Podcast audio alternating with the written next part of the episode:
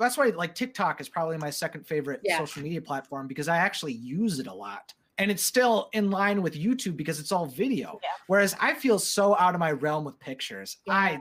I've never been one to like naturally go out and take pictures of stuff or myself. So Serena can relate to that.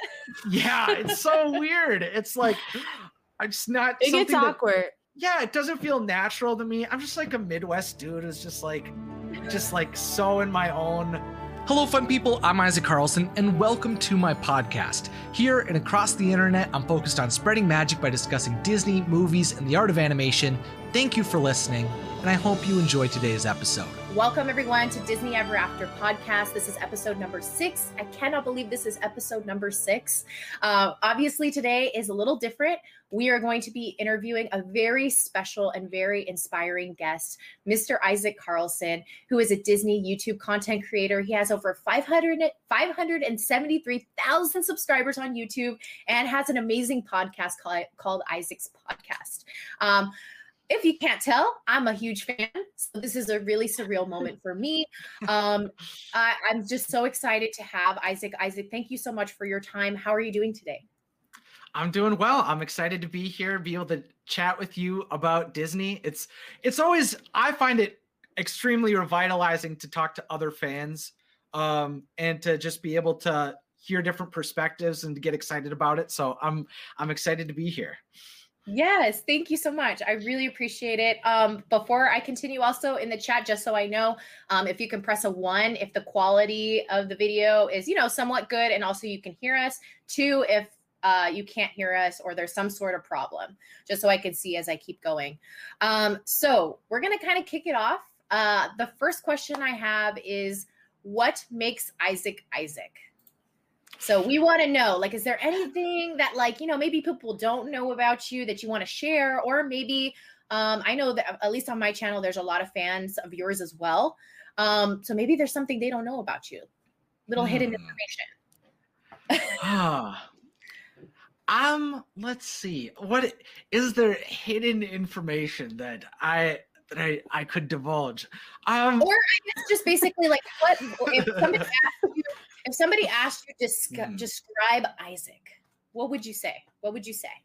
Sure. So I would say that I'm someone who feels driven and like wants to be able to accomplish a lot in my life. I feel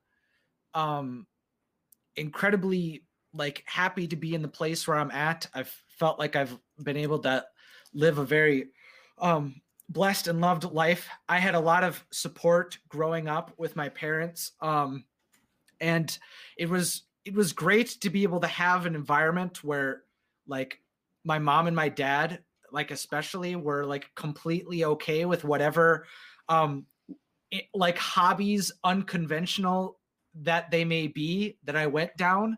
I'm someone who likes wearing yellow Crocs, and I have a bunch of Disney stuff all around me, and I like make YouTube videos. And my dad, like, he was a 7-time All-American thrower of D3 in Wisconsin.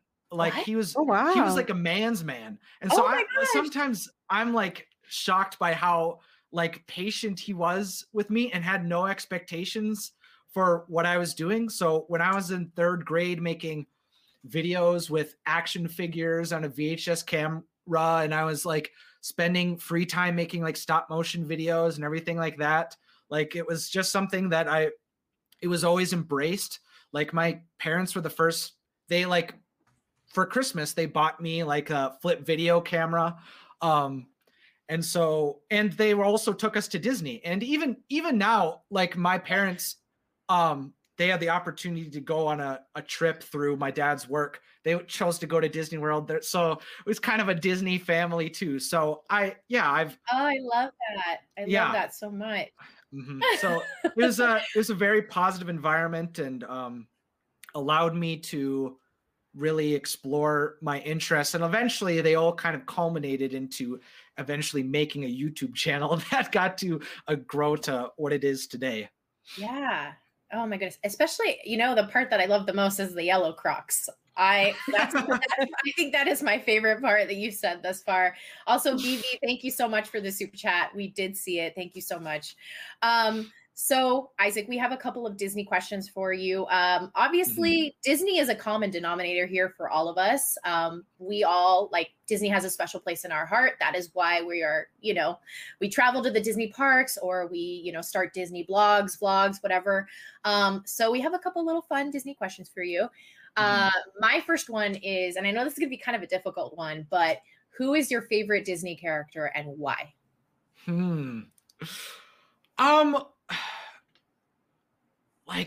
So a few that come to mind are like Mickey Mouse, Stitch. Okay. I like Rapunzel is like my favorite princess. So that, you know, those are the first few that come to my head. I'd probably say, Mickey Mouse though. I love that's the icon. Cool. Honestly, yeah. I don't hear that a lot. Why Mickey Mouse? What makes Mickey Mouse something that you're very drawn to? I feel like Mickey Mouse is what I would aspire to be able to be like, kind of. Whereas like, I think Donald Duck is the flippin' funniest character like ever. I think he's hilarious. Anything to do with the ducks, I think is just amazing. But Mickey Mouse is like, he's the leader. He's the one who's always so patient and he's so passionate. Like he's the kind of the head of like, and the figurehead. He's just got so much staying power. He's got the beautiful love story. It's just constant love with Minnie Mouse. It seems like, and he's got his friends around him. It's just he's got a life that I would aspire to, and he's got the personality traits that I'd want. I would want to be that figure that people can look to as someone who's positive and magical and heroic and so that's where I see it. I like the answer. I love that you said that you aspire to be, because I've said that about Belle, and I felt like people don't understand that. So that makes me super happy to hear you say that, because, you know, like we do, because we were all kids once, so we had somebody that we looked up to that we thought was you know, exactly who and what we wanted to be. So I love that you said aspire to be, because it makes me feel like even more seen and validated in my feelings. That makes sense. Serena, do you have a Disney question for him that you want to throw out there? I do. So my Disney question is, what is your favorite Disney park and why? Ooh. Okay. So I grew up going to Disney World. And I love the grandeur of Disney World, that there's over like 20 resorts, just so many theme parks and water parks. It's incredible. If I was going to live by any of the resorts, I would most likely live by Disney World. But the caveat is, for D23 in 2019, I spent a week walking to Disneyland and just kind of like living in Disneyland. And I think it's the most incredible park. It's for me, one of the main things is it uses its space so effectively. There's so many e-ticket attractions within it. So each of the lands feels so developed. And I know that there's certain areas that people want to be changed, but personally, I mean, it's just so complete and so beautiful. There's so many nighttime shows. You can stay so late. New Orleans Square is probably my favorite land in any park too. Like the fact that it's Pirates of the Caribbean, the watch station for like Fantasmic. And then there's also going to be adding Princess and the Frog as Splash Mountain. Splash Mountain has been one of my favorite rides. So long, so much musical elements and animatronics and everything. It is so good. I love Disneyland. And like being able to experience the history and how modern it feels, that it's just an all around amazing park. And I've loved being able to spend time there. We actually talked about that, I think, last week, Serena Ray and I, about how, and Isaac, you can say, because now you experience as well, when you walk down Main Street USA in Disneyland, it has a very historic feel to it. You know what I'm saying? It's like if you can feel the presence of all the people who have come before. Like there's just such a classic traditional feel to it. Did you get that same kind of feeling? I definitely like felt it at times. I mean, the thing is like I felt the impression of Main Street so much going to the Magic Kingdom. So it didn't necessarily feel more distinguished than like going to the Magic Kingdom because there's such similar main streets. But like it's impactful to like see like honestly the thing that hits the hardest is seeing the firehouse that like, and knowing that like Disney's family stayed in there and that like he was like knowing that's the big distinguisher. I feel like when I go through the gates and I look over there and I know that they actually like actually lived there and stayed there and enjoyed the parks there. That was when I felt it the most being at Disneyland. Yeah. Let's go ahead and let's let Zach kind of give his question because it's in the realm of what we're talking about. He says, I have a question for Isaac. If you can pick any land in any Disney theme park for the rest of your life, which would it be? That's a great question, actually. I like that. So there's part of me that wants like the space elements. There's part of me that wants the beauty of Animal Kingdom. Part of me wants like Tower of Terror. I think Kingdom. Yeah, I mean, Animal Kingdom is probably like my second favorite theme park. It's incredible. Man, if I had to choose one land though, I feel like I would. Wow, that's a great question. Yeah. I feel like I'd probably go for Tomorrowland. Okay. I love the space feel. I love the background music, and that's probably the background music I listen to the most. I love that. Okay, next question, Disney question. Why is Disney so special to you? Yeah, that's a I think going back to family again, I feel like I recognize that this more and more. It's just that like it was something that we did frequently when I was growing up. It was like every other year throughout elementary school, we would go to Disney World. And it's just something that our whole family like united behind, and we had so many memories going. And so I think that's what really connects me to the parks. And I feel like the movies too, it just kind of was like a fed into each other, having the really impactful theme park experiences and meeting the characters. Like there was one vacation where that was like the main activity we did beyond experiencing all the rides was going to get the autographs. And so, it's just something that I felt a lot. And I grew up seeing all of the movies. I think I saw a clip of you dressed up as a Jedi or something. Am I wrong? When you were really young and you had little Jedi robe and everything. So I did the Jedi Training Academy in Hollywood Studios where they pull up a bunch. Originally what they did was they chose a bunch of audience members to come up on stage. And then you would train with these like Jedi masters, and then you would fight Darth Vader. And so my brother and I got pulled onto stage and we both fought Darth Vader. That was a really cool thing. And then I eventually went and got a Jedi robe from the Star Wars gift shop outside of Star Tours. And so I wore that around the entire vacation. And so, I still have the little Jedi robe at my parents' house. I love that. That is awesome. Serena, do you have another Disney question? Then we'll kind of move on after that. I'm trying to think which one should I ask, but we're going to stay inside the park. I love it. So. I have like two more, but we're going to stick to this one. Okay. So my question for you, Isaac, if you can work at any Disney park, Disney Daily, don't laugh, hold it in. If you can work at any Disney park, what would your dream job be? Okay, I was going to say an occupation specifically. Your occupation. Okay.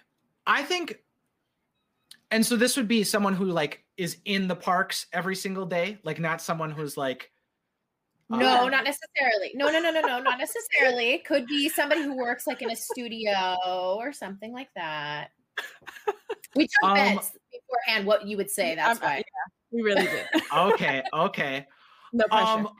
I think that if I was like, how there's like a few caveats. It's like the practical answer would be like, if I could go be the face of like Disney's social media, I would just go do that. And I could go do like the must do in Disney and do all that stuff. Like I would love to be like a face of it, but so, an ambassador possibly. Yeah. Like I'd like to do something like that. Although, but I think if I was going to do something, the other thing that came to mind was to be one of the plaids, to be one of the tour guides. And to be able to like guide people around the parks and to be able to get them to do cool experiences and things like that. I think that would be really exciting too. Yeah. I knew it. This is what you said. I said you would want to be like an Imagineer or something like that. That's where I was going with it. Well, like that's something else. That was the third thing I was going to say was that like, I would want to be able to shape the parks as I saw fit. The thing is, I just want to be able to like put in all of my ideas and then like not have to do any of the, like the follow through? rigorous engineering involved with it. Like I want to like be the idea person. But I just don't have a lot, like that's kind of the interesting thing about it is that you typically have to be a piece somewhere along that line. So I was like, are you going to be an engineer who's actually like an architectural engineer who is like designing these things, designing these experiences? Like there's people that like, they literally just poured concrete and they were like forming the concrete of like Radiator Springs, or like there's other people that do like concept art. And like, there's not a lot of, I don't really know what my place would be in there. But if I ever get into Disney Imagineering, we'll see where that goes. Okay. Well, we're going to kind of transition now. We're going to ask Isaac about his YouTube. So the first, best opening question, when did you first start on YouTube, and did you initially start for fun, or did you want a career? Was that the main goal at first? So I initially got onto YouTube. I was watching videos since I was in like third grade or something. But I didn't make a channel until 2011. And at that point I was posting stop motion videos that I was making. And then I made a different channel. That is the channel I'm currently on. Okay. And it was really just a desire to make videos. I'd been making videos for so many years, just for fun, doing stop motions and like messing around with VHS cameras and different cameras like that over the years, make things with friends. And what initially got me to post my first video was there's a moment in Star Wars Episode 2 where they reference this Jedi Master Sifo-Dyas, who like there's no other context around who he is. So I just thought I did some research about him and realized that might be a question other people would want to know. So I made like a few minute video about Jedi Master Sifo-Dyas, and I uploaded it, and I posted every few months after that, like a Star Wars video here and there. And a few years later, like that original video had like 50,000 views on it. So it kind of validated what I was doing. And I had like 300 subscribers at the time too. But it all started just out as fun. I think the thing that is kind of weird to think about now is that when I started making videos, it was not a cool thing to do. Like the idea of a YouTuber really didn't exist when I started making videos in elementary school. Like in, when there was an option to do something creative for like school project, I would always make a video. And that was like the only like YouTubers were like Fred and iCarly, which like those are, and so it was kind of a, it was kind of a weird thing. And I remember being embarrassed of people finding out that I talked about Star Wars on YouTube. There was kids that like kind of mocked it and stuff, including people that I was like close with. So I was kind of questioning whether that was something like a young guy should even be like doing at all. So I kind of didn't pursue it that much until the end of high school. When a new group of friends kind of encouraged it with the famous thing that I don't think they even remember telling me was that like no one can make fun of you if you actually succeed at it. I love that. Yeah. So the January of my last semester of high school, I decided I was going to start posting once a week, and that was how it all began to start snowballing from there. That's so crazy. It's amazing. It's amazing. It's crazy. And it's so interesting too, when you have the right group of people around you, what can happen, you know, and not just in like career wise, just in general. Like it's interesting when you get the right support team around you, like how much like for you, it validated you and you were like, yeah, you're right. I'm going to succeed at it. Yeah, it's wild. That's something I really have grown to value more and more is like you want to surround yourself with people that feed you the energy that you want to have. That's something I want to be able to figure out. How do you recruit more people to want to work with you and to do those things, or just be, you know, just be friends with you even and be able to feed off that energy. But yeah, I mean, for some even more context, like my channel was originally called Watso Videos, and there was a group of friends that, I mean, at the time it was just a joke, but it definitely hit different. They made a channel called Watso Blows and were commenting on all my videos. And so that was a discouraging time as an 8th grader in junior high. Wait, were they making fun of you on the channel? Yeah, yeah. Oh my gosh. Yeah, it was brutal. Which like it just seemed like in line with the type of like Call of Duty, like idiot type of like 8th grade humor at the time. Yeah. But it definitely like it struck a nerve, and it definitely was discouraging. Yeah. I'm really happy that you decided to battle back and you didn't let that discourage you. 'Cause I could understand how that could completely like set you back, especially when you're so young. You know, it's different when you're an adult. Yeah, like when you're an adult, you know, you handle things differently. But when you're a kid and you have like your other peers, like, well, I'm really happy to hear that you just, you know, found a way to like just silence the noise and keep going. So I guess that's kind of segues into my next question, which is just like, what was the hardest part for you in the beginning stages? Would you say it was that overcoming that little group that was really pesky?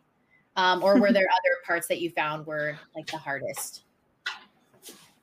I mean, thinking back on it now, it definitely was the social pressure of it. Honestly, there wasn't that much of relative, I acknowledge to what other people experience of being like rejections of their type of what they want to do or what they want to become or anything like that. Like the barriers weren't that much, but it still felt like overwhelming at the time.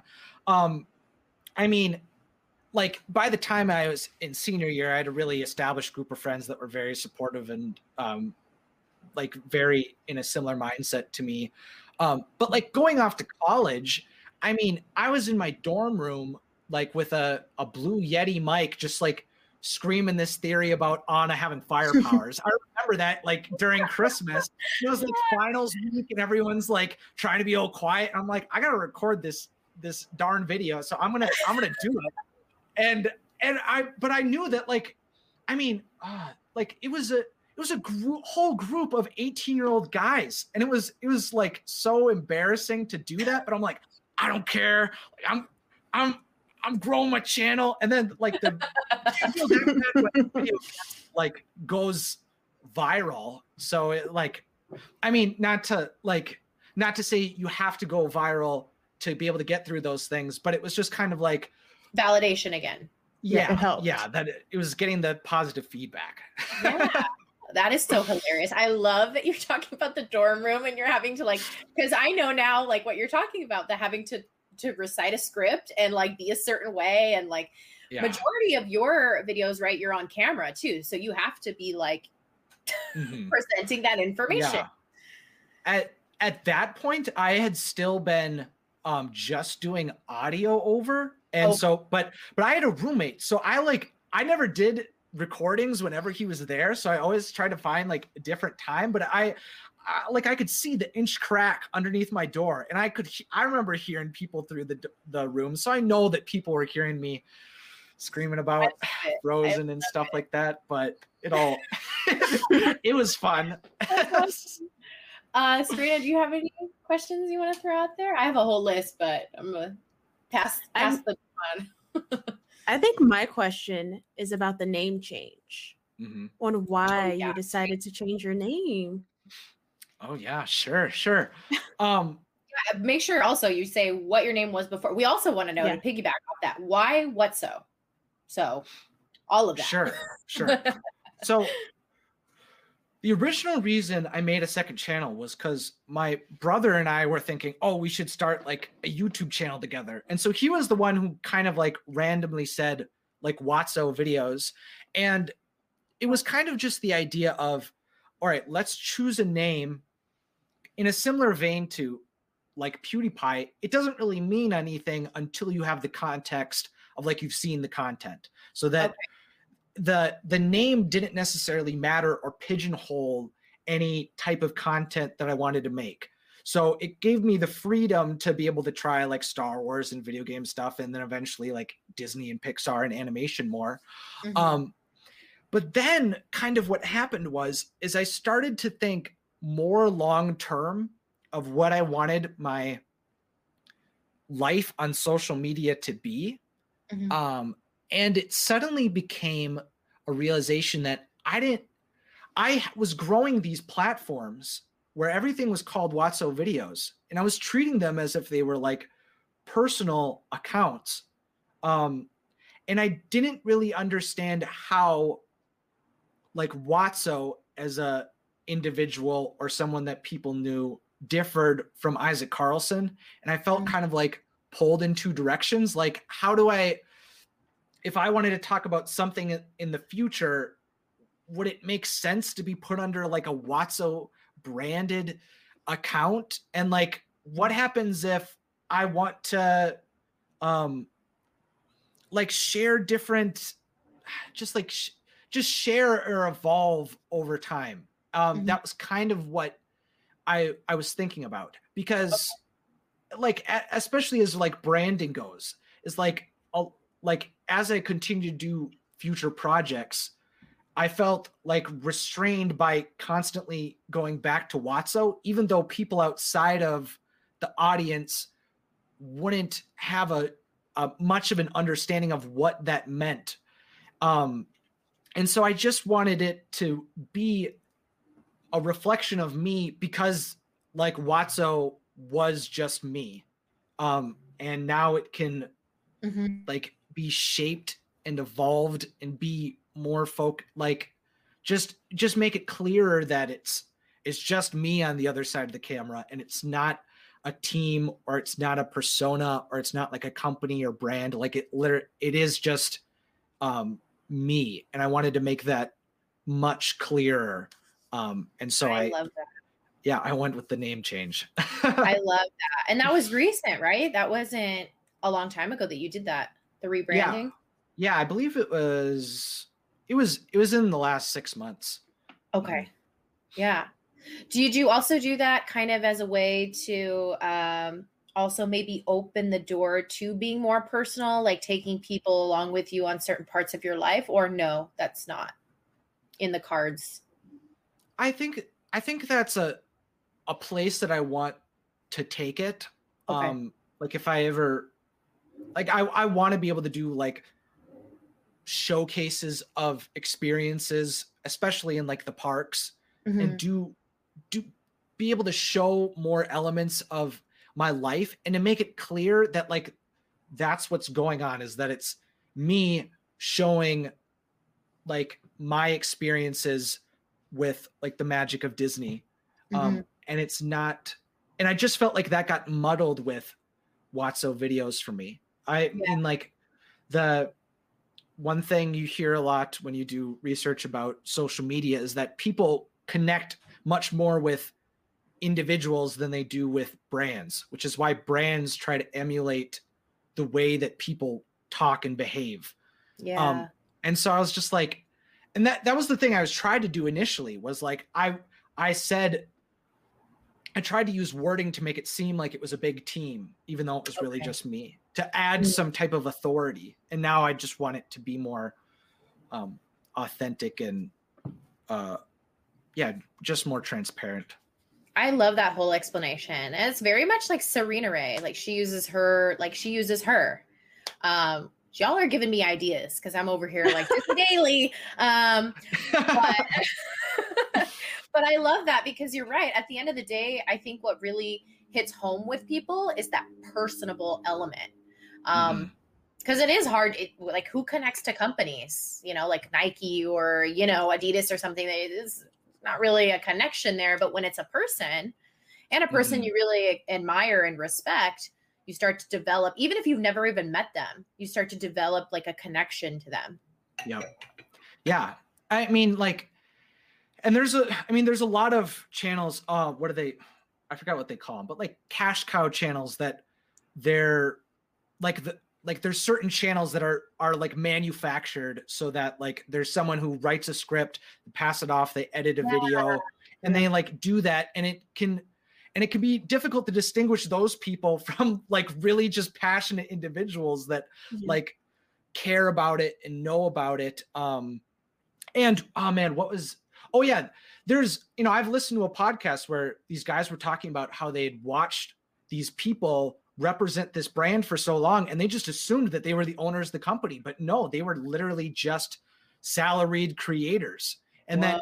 Then, so really like whoever is out in front speaking is who people are going to connect with. Yeah. And that's just something that I've really wanted to be able to do more of, because I want to make sure that I am building a community and not just trying to,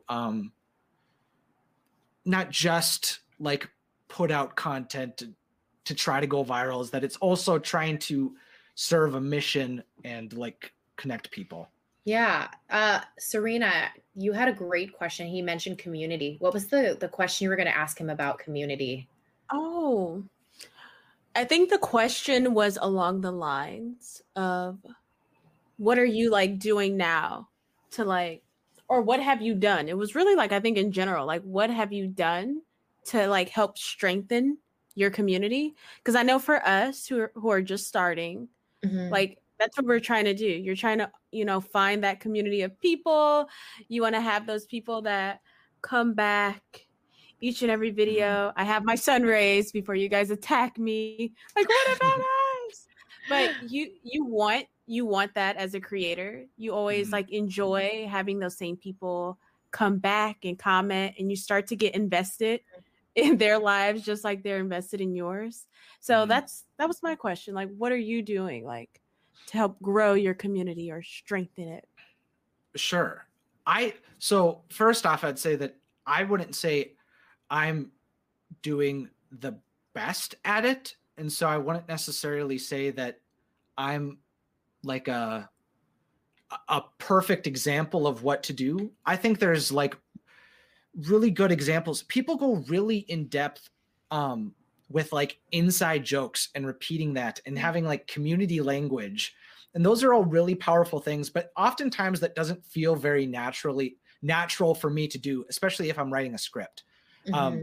Especially like in the social media realm, when I don't want to waste someone's time. I want them to be able to watch the main parts of the content that like I'm really excited about.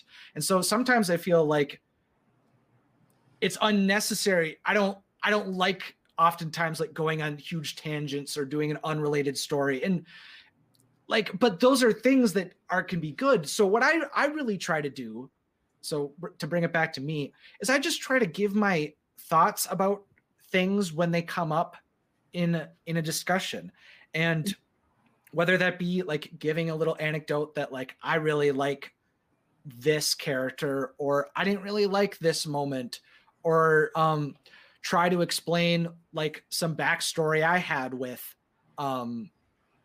some type of experience or some type of movie, and give a little bit of background.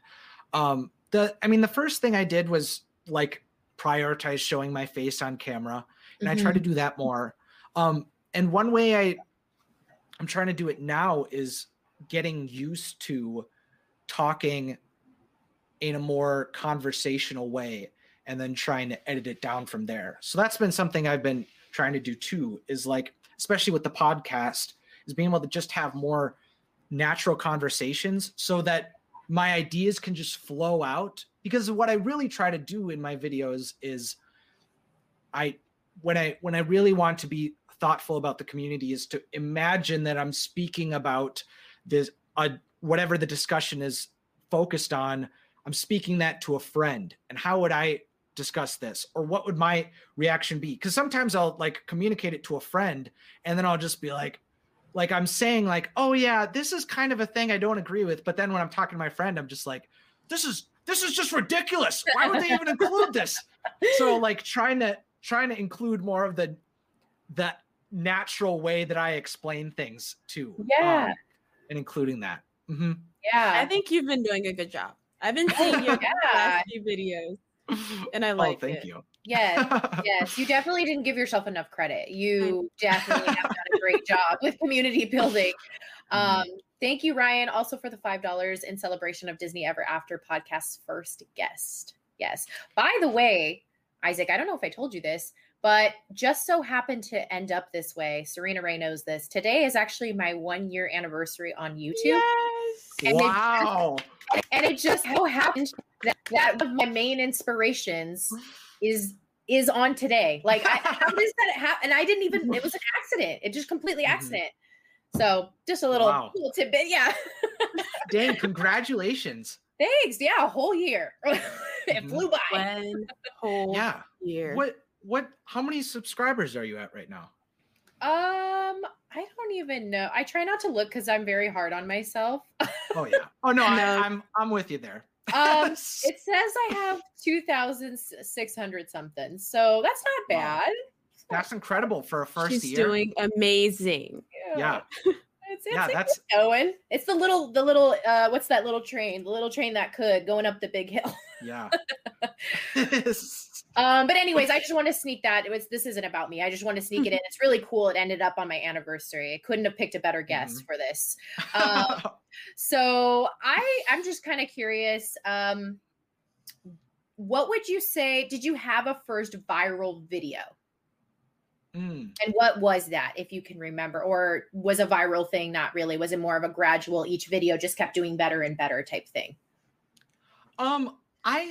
I would say that there was a few standout moments. I mean, like the first video got 50,000 views. That was super exciting.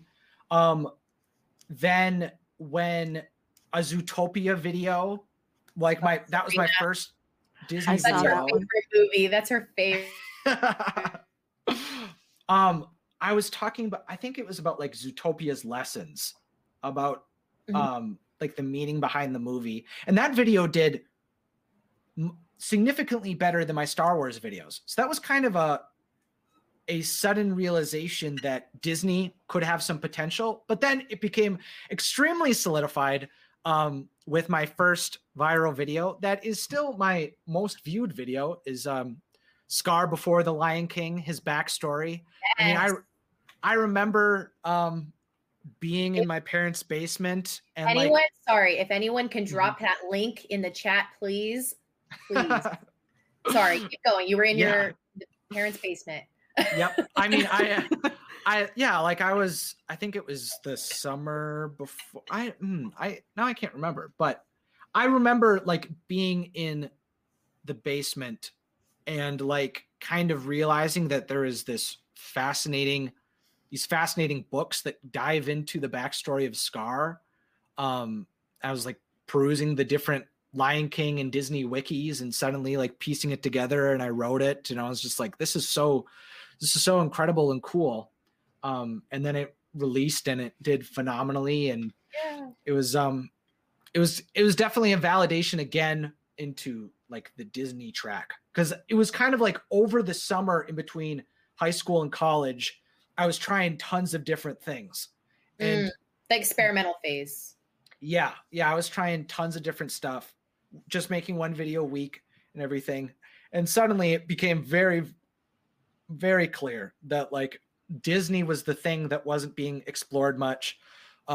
Really the inspiration for me at the time was like the Super Carlin brothers with all of their theories and everything like that. And, but it felt like I was shocked that they weren't talking about Disney animation. And that was kind of where I got excited. Cause, and also like there was so many, this is kind of something I still think about today, is like, there's a lot of channels that go into the lore that are of like Star Wars and Marvel and comics in general. And there's just not that many for Disney animation. And I'm glad that I get the opportunity to do that. And I'm glad you're in this space doing it too. Yeah. Mm-hmm. It's a common love that we all have. And you're right. Also, thank you, everyone. That's very sweet. Everyone with the Ryan, thank you so much for the 1 year. Serena, thank you so much for the 1 year. And Jerry, thank you so much as well. I really appreciate that, you guys. It means a lot to me. You have no idea. Serena, do you have another YouTube question you want to shoot at Isaac? This is kind of a YouTube question. And it's kind of like I saw it on Instagram and I'm curious question. Okay. So I noticed you did a Disney Institute class. Mm-hmm. So I wanted to know what made you do that class and how did you like it? Okay. So for some context, Disney has this program, and traditionally they do like these weekend like trips in Orlando where they have a bunch of instructors and speakers teaching about how to thrive in business using the methods that Disney does. And I'd stumbled upon it. I was kind of aware of it. They've got a book that I want to read, but I typically like listening to the audiobooks, and they don't have an audiobook yet for it. It's called Be Our Guest, and it's a similar thing about customer service. But I really wanted to see how Disney approached customer experience. And that was the course that I did. There's some like about leadership and there's some smaller ones, but I decided I'd take the plunge with it. And just kind of like see how it like worked, what the perspective was. I mean, it was all, I chose to do on demand instead of live because the live costs more to do. So I did on demand and I watched through the series of videos. I did it in the afternoon over the weekend. And it was just kind of, I thought it was fun to do. I don't necessarily know if there was like something that is going to radically change the direction of how I behave or how I would engage with people on a different level. But the way I typically see it is like, you don't necessarily know what the value is of like listening to an audiobook or, taking like this course. That was the first time I'd ever took a digital course. Typically I'm not super into diving into them, but it was from Disney. And so I've got a soft spot. So my willingness to purchase from Disney is, the threshold is much, much higher. So I'm like, oh yeah, this is a steal. Like, and so I dived into it, and I felt like it was it was cool and it was inspiring to hear, especially everything applied to the parks. All the examples were applying to the parks. So it was cool to see how their thought process works inside the Walt Disney Company. And hopefully I can apply that to my videos and whatever endeavors I do in the future. Okay. That was interesting. Mm-hmm. Yeah, I feel like I want to do it now too. That's why I'm glad we asked, actually, because she had noticed the picture, and then I was like, oh yeah, we should definitely do that. That's why not? It's like you said. So Callista, thank you so much for the super chat. I have another question. We have so many questions. What would you say is the best part of being a content creator, and what would you say is like the worst part, if there is a worst part? Maybe there's not a worst part. Mm-hmm.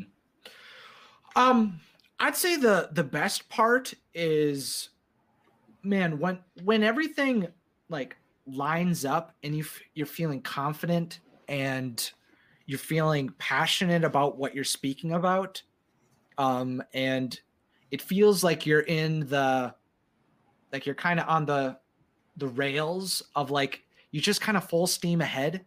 It can be incredibly thrilling. It's quite the high to have, like, being able to be so excited about something and then it resonate with a ton of people. And that means like you grow more and you get to just keep doing that.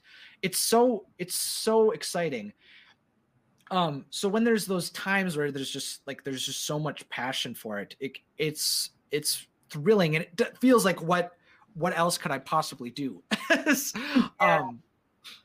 The times that it gets difficult is when when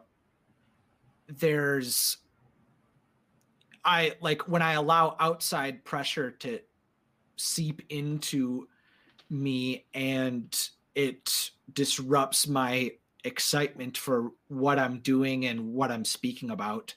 I've lived through the original Adpocalypse. That was a stressful period of time. I've lived through the Forest with Logan Paul, dealing with that. COPPA was very recent. COVID-19, the looming financial crisis, because YouTube has never existed with its current monetization while also going through a financial crisis. Social media really hasn't really endured that. So that will be very interesting to see. Because before, like in 2008, YouTube didn't have monetization for creators. So we'll have to wait and see what happens there. Yeah. I didn't know that. Yeah. That didn't come out for a few years. Like the first, like, I don't know how long it took, but it was quite a few years before YouTube shared a portion of the ad revenue with creators. Wow, I didn't know that. Yeah. So like when like the Green Brothers started off, like there was no monetization. Like same for like Philip DeFranco, like it was just a Wild West. Like Fred didn't make money off of his viral videos or none of them did, even if they were making millions of views, because the partner program just didn't exist. Mm-hmm. And then, but it eventually came about, and that's something that supports a lot of creators. And so that's something, though, all those things, the stress of them, it can sometimes be crippling, but I also know that if I am getting stressed, that means that there's not a plan set up. And so that pushes me to try to do, be more thoughtful of how I can endure those things. And that's something but at times that can also pull away from the excitement of making videos, because sometimes it feels like I'm on the hamster wheel, not realizing that like a dog is running, like running at me, and I'm just trying to ignore it so I can just keep running. And so that's the thing I'm really trying to avoid is like, I want to make sure that I'm like preparing for the future and not just tunnel vision in what I've done in the past.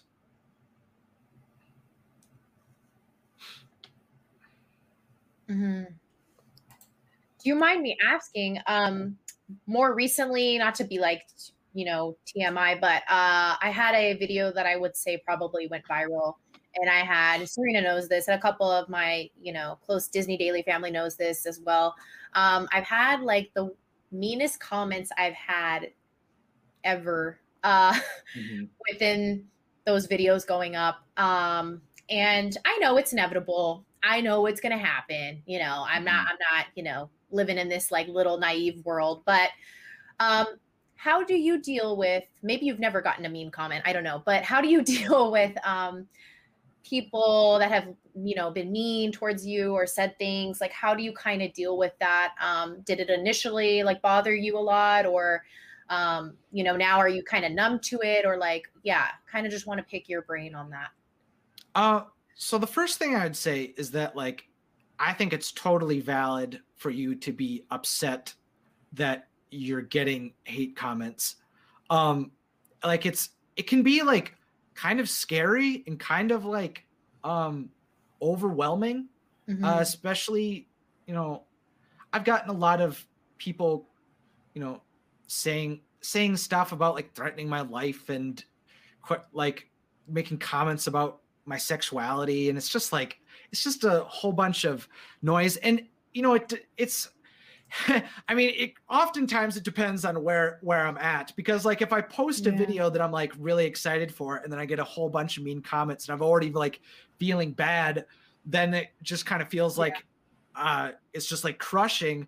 But I think the main thing is just to realize that those people are most likely going through something much worse than what we're experiencing, because we're the people that are actually showing up and putting ourselves out there. And, and so just try to realize that they're probably at a darker place than us. So try to have empathy for them, but also just realize that, that their opinion or their comments don't, define any of us, and that we just have to continue to, believe in what we're doing.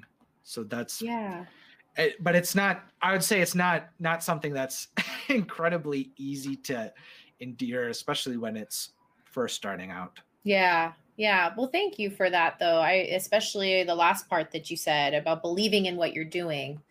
That ultimately is what resonates. And I think that's what's going to keep me going, is that I believe in what I'm doing and I'm excited about it. And I want to be a positive place for people.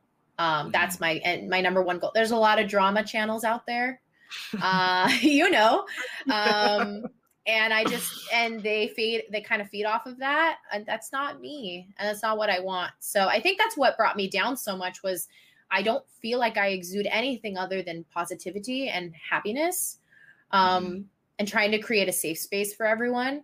So when I got those, and like I said, if it would have just been, I've gotten 1 and 2, you know, 3, 4 here and there, but it was all within, you know, a 24-hour span. So I think that's why it hit so hard, if that makes sense. Yeah. Yeah. It was an onslaught. Yes. Yep. Yes.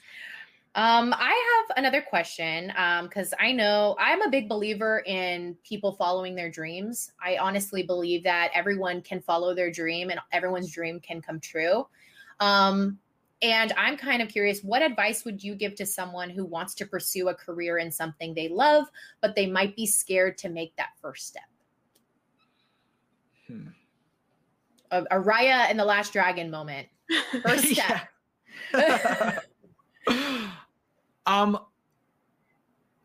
I would say, the general advice for how you start pursuing your dream, I would just say that you have to find a way to just integrate it into your life, in whatever way is accessible right now, and then continue to prioritize that. And so, you know, you know, lots of people have different dreams or different aspirations for what they want their life to become. But I think it's just like continuing to prioritize it. You know, there's times that, you know, I've heard a lot of people like say that they're super busy and like they just don't have time for certain things. Mm-hmm. And I agree that everyone doesn't have the same type of privilege of how much they have to work in a week or how much schooling they have to do or how much homework they have or anything like that. Yeah. But I think there's still moments in our lives that we could set apart to be able to do that. Even if it's something that isn't necessarily easy to do. But if it's something that you love enough, I feel like it's something that you just have to be able to find the time to do. Mm-hmm. I mean, for an example for me was when I first started making videos on a weekly basis, I pretty much dedicated my like Sunday afternoon. Mm-hmm. So it'd be like, you know, whatever type of homework I had, I would either do it like the morning before school, or I would do it on like Saturday or Friday, try to get it done before the weekend so I could just focus on making a video on Sunday. Because previously I had just like the classic, like you just wait till the end of the weekend and then on Sunday I'd bust out all the homework. So I had to like figure out a way to like make it work in my schedule. And I mean, like, again, you know, the anecdote is like my parents didn't force me to get a job. They allowed me to just do, they were fine with me, you know, being in school, taking upper division courses and like being involved in sports. That was enough for them, for me, and, you know, being in clubs and things like that. So I had that ability to have a free day to be able to prioritize towards videos. But I think that's the thing I would say is like, if it's something that you love, you'll find ways to start picking at it and start grinding it down so that you can start navigating it, getting into the realm, meeting people, and forging a path for yourself. Yeah. It doesn't really have to do with what you just said, but it came to me right now. Did you feel like when you came into the YouTube community, did you feel like there were, I don't know, because everyone's experience is different. Did you feel like there were people with a lot of open arms when you first came on, or did you feel like a lot of like maybe guarded people or people just kind of keeping to their own? Or did you find that maybe other fellow creators were very open armed? Does that make sense? Yeah. Yeah.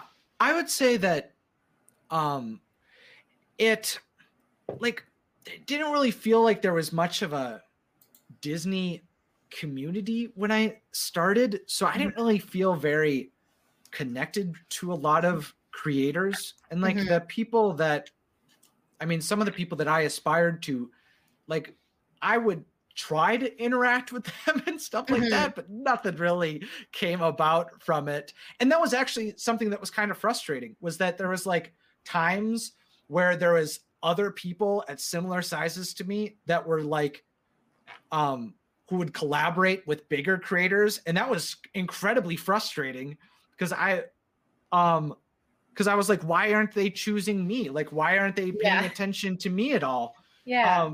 And so I guess in some ways I bonded with some creators about that type of experience of like, just feeling like it was just kind of like you were navigating it by yourself and you had to either come up by yourself or nothing. And I collaborate, you know, I've done collaborations with a variety of YouTubers, but there's definitely segments that are of like people that are actually like close friends. And I think when I was coming up, I didn't feel like I was building those over time, especially in the first few years. So I felt kind of lone gun, just responding to comments and making videos. Yeah. Serena, do you have any other YouTube questions before we move on? No, you kind of touched on all of them. Okay. Cool. All right. Good to hear. All right. So we're going to talk about for a little bit, kind of maybe to wrap it up, is Isaac's podcast. So if you guys don't know, he does have a podcast, and a couple of questions on it. When did you first start the podcast? Mm-hmm. So I first started the podcast. It was like the fall of the fall after I graduated from college. So I was like, okay, now I'm all done with all my degree and everything. Like, what do we do now? And I knew of a lot of people starting podcasts. It kind of seems like, just seemed like the thing to do. And I was like trying to think of how I could do something that felt authentic and excited me and aligned with what I was doing. So I got excited around the idea of making a show about following dreams specifically, and to give me the opportunity to speak to like cast members, directors, and animators, and other YouTubers to just kind of like pick their brain, get their perspective. I felt like if it was something that could be valuable to me and would get me excited, I felt like there could be an audience that would get excited about that too. Now, yeah. Since then, I've like the podcast initially started out as just being Following Dreams interviews. And now I am evolving it more to be kind of like an extension of the channel too, where something I'm trying now is like taking the audio from a video and then like adding on a discussion afterward where I'm, you know, just being more, giving more of a dialogue about it. There's so many different ways to do podcasts and so many excite me. But a lot of them also is kind of like, it's, some of them are difficult to do as like a one person show. So it's been interesting to find that and experiment with that. And like, just try to like learn a new platform, and try to, because right now that's something I've been thinking about more is how do I make this podcast more authentic to audio first? Like, how do I make this something where it's like long form, but still engaged, conversational, instead of something that's just the audio from my videos. And so, so now it's a combination of the two that it's like, I want to be able to quickly be able to respond to exciting things that are going on in the wonderful world of Disney, you know, still be able to show off the theories that I'm making and then do the interviews that are always really cool. Yeah. Oh my gosh. Yeah. Your interviews are awesome. I mean, you have anywhere from like Imagineers to like cosplayers to fellow content creators, like everybody you could think of. Serena, do you have any questions in regards to the podcast? Okay. So of course you're on our podcast and we're having lots and lots of fun with you.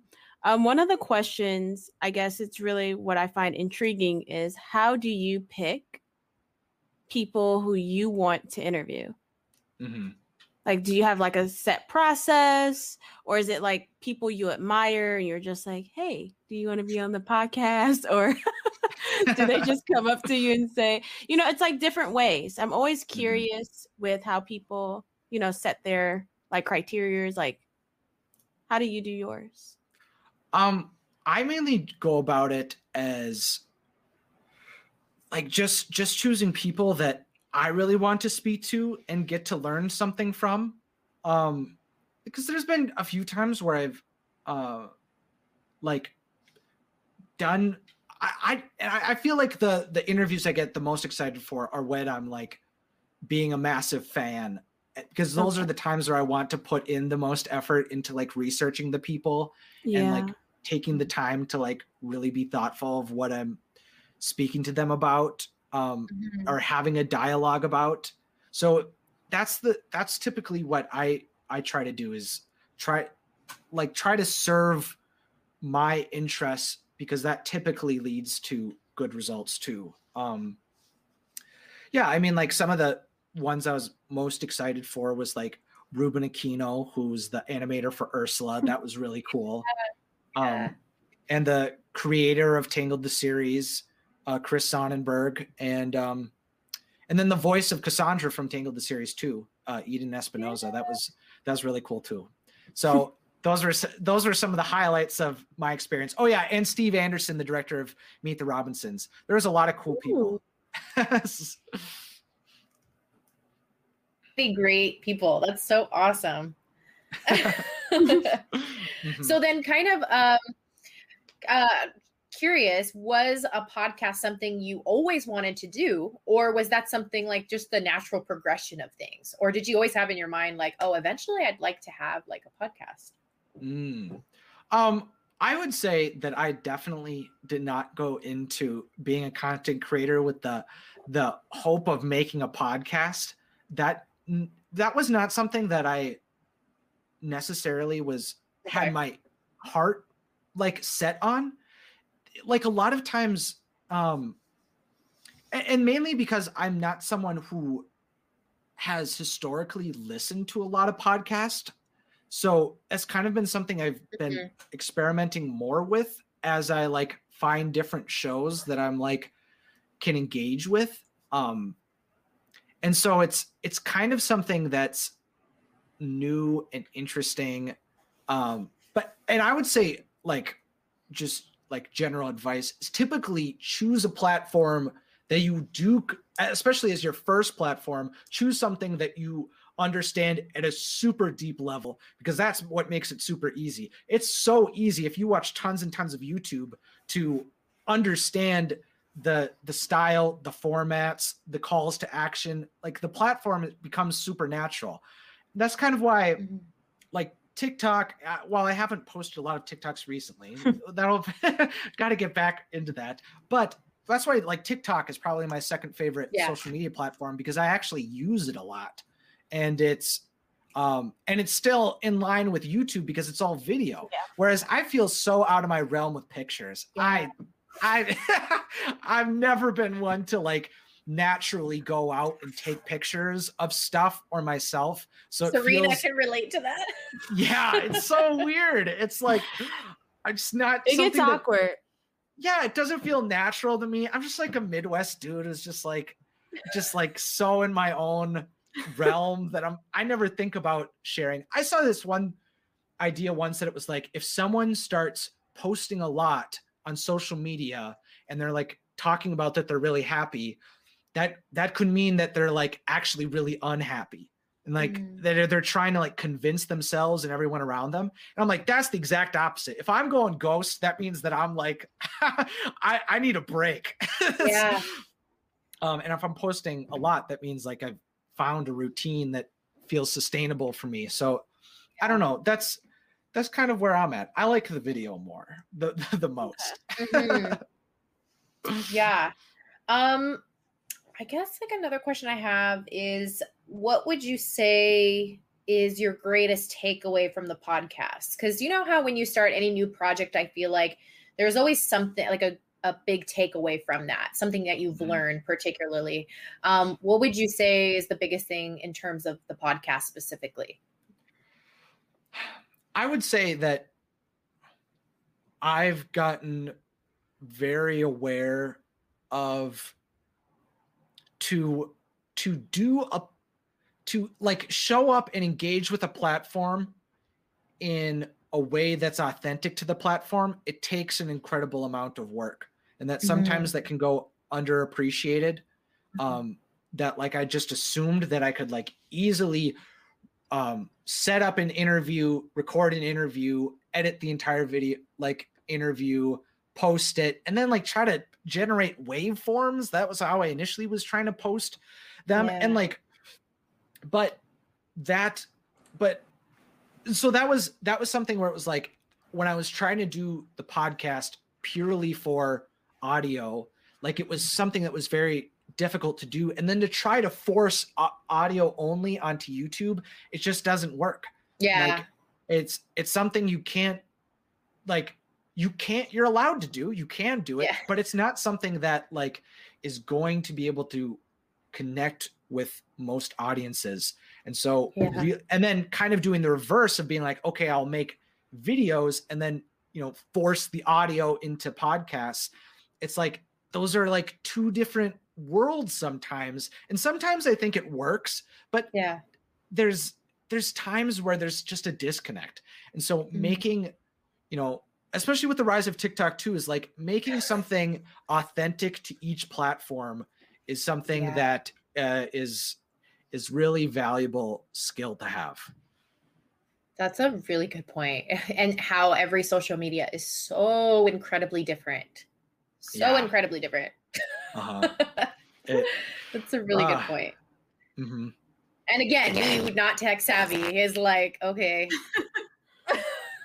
I gotta figure out now this new platform and how to use it. So that's a whole other mountain I gotta go up. Serena, do you have any more podcast questions for Isaac? No more podcast questions. I think we did good. Yeah. Isaac, if you don't mind, we want to open it up to the chat for like a couple minutes, probably, 3 to 5 minutes, and see if anybody has a question for you specifically. And then we'll go ahead and wrap it up. So I know there's a little bit of a lag, so I'm going to kind of wait. This always happens. We always have to wait a little bit for the questions to come in. Mm-hmm. So if you guys are hearing this, if you have any specific questions for Isaac, whether it be, a video or... What happened, Serena? I have a question. Oh, okay. Yeah. This is from Lurking on Instagram, and I saw it in your profile picture. Pin trading. Now, I'm a big pin trading. I love limited edition. That's it. I had to draw my limit. But how, are you a big pin trader? And if so, how did you get into it? I'm just assuming from the lanyards. Oh, yeah. Yeah, I'm a big pin guy. I've been using the same lanyard since I was in fourth grade or something. So I've been, I love pin trading. How did it start? I think it was a girl that got me into it. My brother and I sat next to this girl on a Magical Express bus, and she had two lanyards completely filled to the max. And I was like, whoa. And then it kind of started seeing them around more and kind of was aware of them. And eventually my parents got my brother and I a lanyard, and then it was okay, choose a pin. And then from that point it was asking for more pins. And then it kind of became then it got into trading, because it was buying all these pins is really expensive. Maybe we can trade to get some cool ones. And then finding the boards and everything like that, it kind of became a steamroll thing. And now it's there's a lot. And I typically now they're kind of the fun souvenir I like to have is there's a trip where it's oh, this was the first time I went on Guardians of the Galaxy Mission Breakout. This was the trip where was really in love with Fantasmic. There's different pins for different things. And so, yeah, that's kind of how I get into it. I typically, now I've got a uniform. I feel when I go to the parks, I wear the Crocs constantly. I've got the magic band on. I've got the lanyard with the pins. What else is there? Yeah, that's kind of, that's the main thing. So that's when I feel in my element, is when I get to slap all this stuff on. So do you get into the cast member, the hidden Mickey pins? Are you one of those people, or are you just strictly if it's something a memory or anything like that? That's the only time. Yeah. So there was one trip I went pretty hard, and I collected all the Oswalds, all the Oswald pins. I was collecting a bunch of the fish from Under the Sea. Okay. So if all of a sudden I realize that I've got 4 out of the 6 or something, then I start to go hard. But and so it's kind of just following the path and see where I go. But I typically I haven't planned ahead of I'm going for a specific set or anything like that. I just kind of collect the characters that I like. So most of it is Mickey and friends and princesses, and then anything to do with the rides. Okay. Because I have different lanyards. So I have a villain's lanyard, then I have a princess lanyard, and then it's just whatever makes me happy lanyard. So it's always interesting to hear other people's pin trading habits. I had to ask, because I kept looking at the lanyard. So we have a couple questions in the chat. So Jill says, okay, my question is, when travel is safe, what is something you're excited to do again, whether it be visiting a park, doing an event, etc.? Oh, man. I would say, I just want to go, I think Like the main thing, I just want to be able to celebrate the 50th anniversary of Walt Disney World. I want to go on all the rides. Like I haven't went on Mickey and Minnie's Runaway Railway yet. Ratatouille's so amazing. I've watched the ride throughs and everything like that. I'm so excited to see it. I love Mickey Mouse. And so and the classic characters. And I actually really enjoy the new animation style and like the shorts. Because one trip, I mean, that was all we'd turn on. It's like if we didn't turn on Walt Disney World today and listen to the music, which I love to do, we'd have we'd also have Avatar on because there was a channel just playing Avatar because Pandora just released. The other thing we'd do is we'd watch the Mickey Mouse shorts. So I really got invested in that humor. And like Ratatouille, the Tron Cycle Ride, Guardians of the Galaxy, and Epcot. There's just so many things to experience at Walt Disney World soon. But I'm just ready to go out into the humidity and just soak it all in again. That's awesome. Ryan says, what are your plans for the future on YouTube, Isaac? Like, what are your dreams for your channel? Is there anything specific you want to create as the channel continues to grow? I love that question, Ryan. That's so good. I would say the big vanity goal that I've always been is like, I want the gold play button. I want the 1 million subscribers. That's something that is something that, you know, something as soon as it starts to grow is something that I want, but something that, you know, is more removed from like the metrics and like the approval of that is to foster a community and then start other projects. The thing that I saw that resonated with me the most recently, I've had ideas for different businesses and things that could be expansion of the channel, but the idea of you create products and services that extend the community and the feeling your channel brings with it. Like if you're able to do a blend of those things, that's the stuff that gets really exciting. So if there's ways of like, is there a way to one thing is like, I want to integrate more with like the Disney parks side of Disney. And so like, is there a way that I could help people book their travel and like have like agents that I work with and I trust with?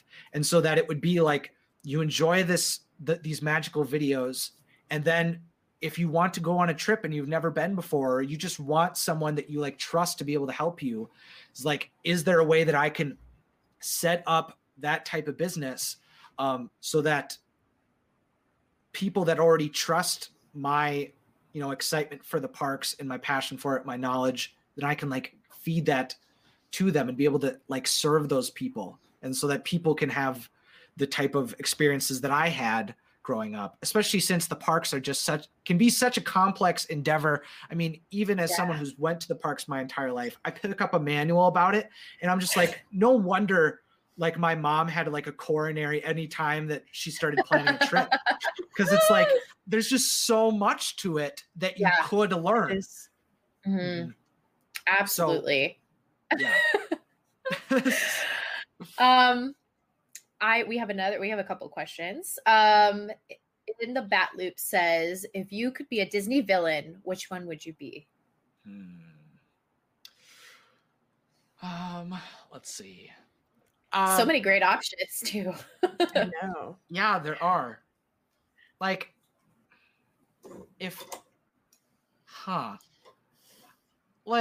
let's see. Some of the standouts.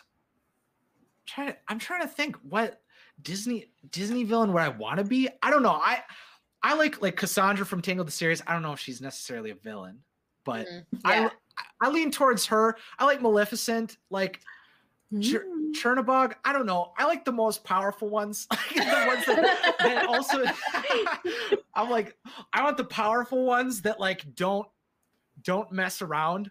Yeah. Like Scar is so cool.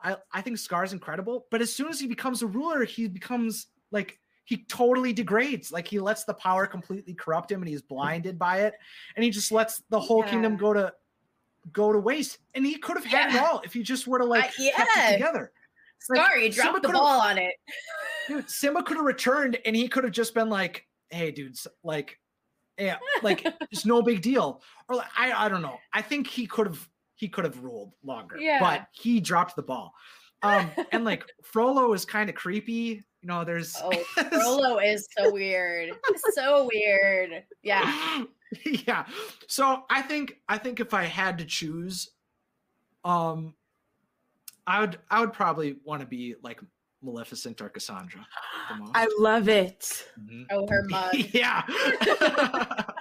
I mean, like, oh God, the powers. The powers, yeah. Yeah. Like, the horns. The dragon, yeah. Jose says, what's your favorite Disney snack or food? Oh, man. See, like, my knee jerk is always like, oh, churros. And then I'm like, oh, and then I'm like, oh, what's the other? Like, I like the pineapple Dole Whips, but like the thing that I like, if I could choose to like have one thing, it would be the Mickey waffles. I love waffles. Ooh. The waffles are good. Yeah, I can't get enough of those breakfast foods. So I'd go Mickey waffles. Oh, okay. You made me like all of a sudden, because I haven't eaten yet. So I'm like, ooh, my stomach started to turn. John said, if you could design any Disney ride in the park, what movie would you base it on, and why would you choose that? Interesting question. Easy, Tangled. It would be Tangled all day, every day. I want Tangled because Tangled the series is awesome. It would be amazing. It would have the animatronics of like the Beauty and the Beast ride in Tokyo Disneyland. Only it wouldn't be it would be a boat ride instead. And and I'd probably have it be like Splash Mountain. That's all about Tangled and that type of ride. And I think it'd be incredible. I would include stuff from the series as well. I'm sure people wouldn't recognize it, but it would just be subtle things to be able to recognize it. The major fans would know. Yeah. Like just like subtle things here and there. I feel like that would be a touch that I would include a lot more of in the parks if I was like the creative director over it. Although, you know, I don't know what type of say they have over all that type of stuff, but like, I don't know. People watched.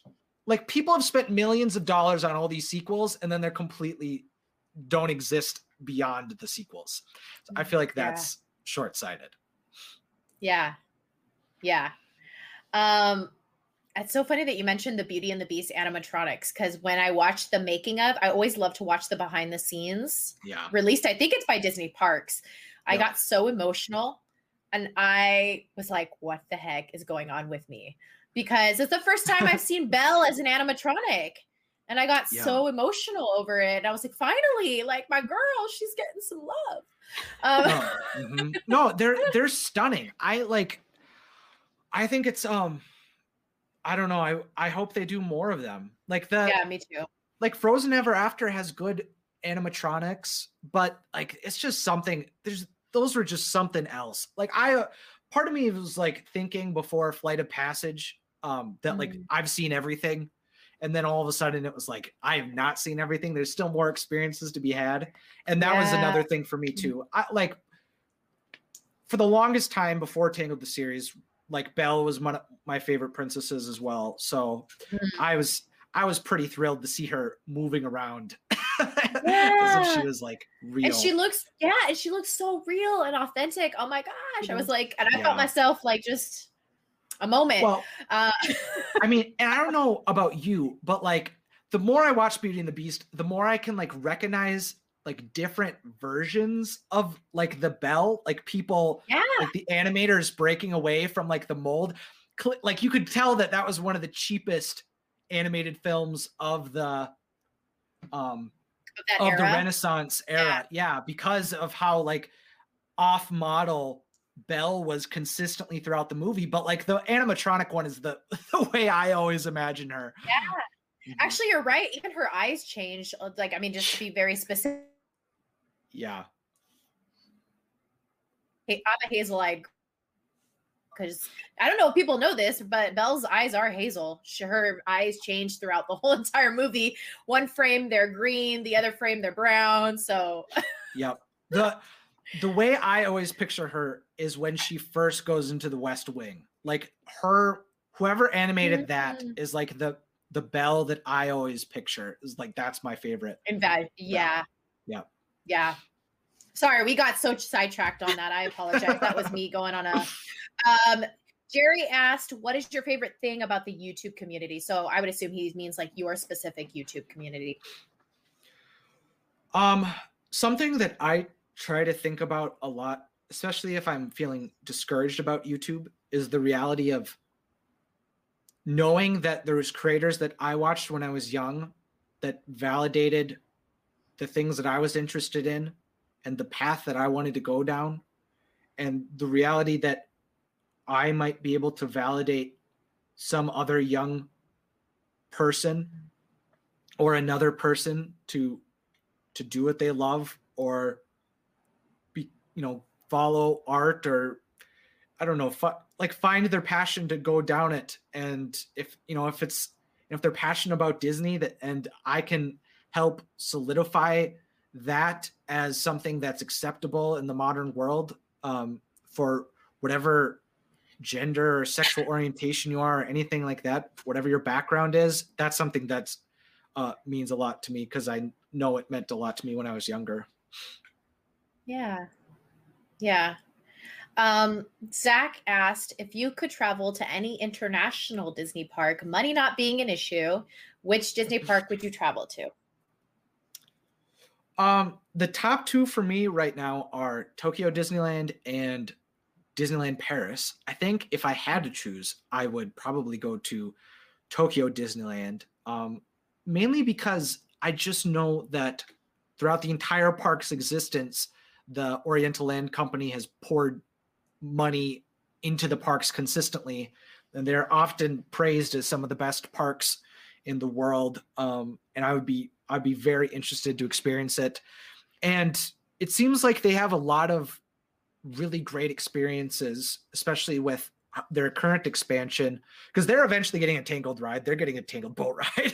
They're getting some type of Flight of Passage-esque Peter Pan ride. So cool.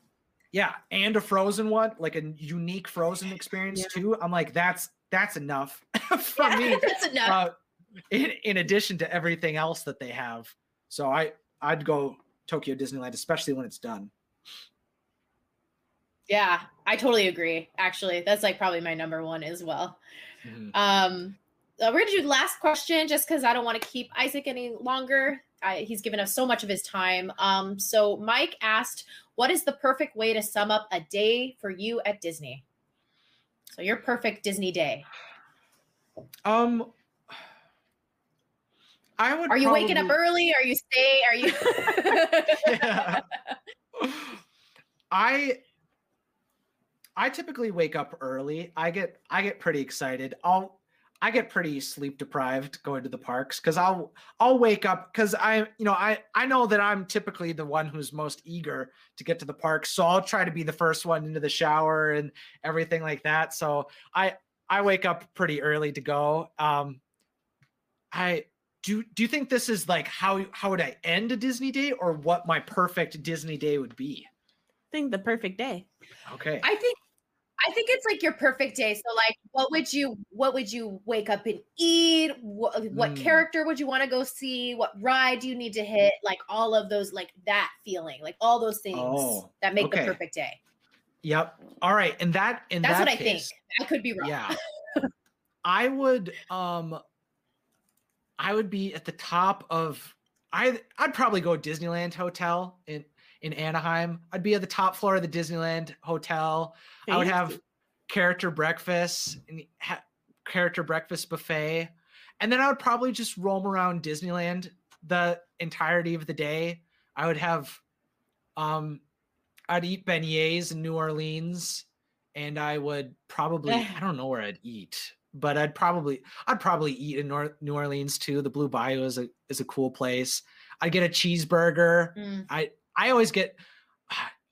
get desensitized when I go to Disney. Like with some of the pricing, like mm-hmm. by the end of the vacation, I'm like, guys, you buy a Coke, a large Coke is $4. Like that's just how much it is when you exist in Disney pricing. So I'd get a Coke. The rides, that's typically my pick me up through the day. I don't really like coffee, so I drink Coca-Cola.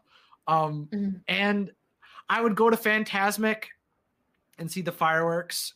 I would want to hit Space Mountain and Splash Mountain, but other than that, like I'm fine just roaming around and going on whatever. I'd probably go on Pirates too, and then and then I would probably have ice cream to end the day, have a sundae, and then go back to the hotel. Yes, the perfect day. Oh, that makes me miss it so much.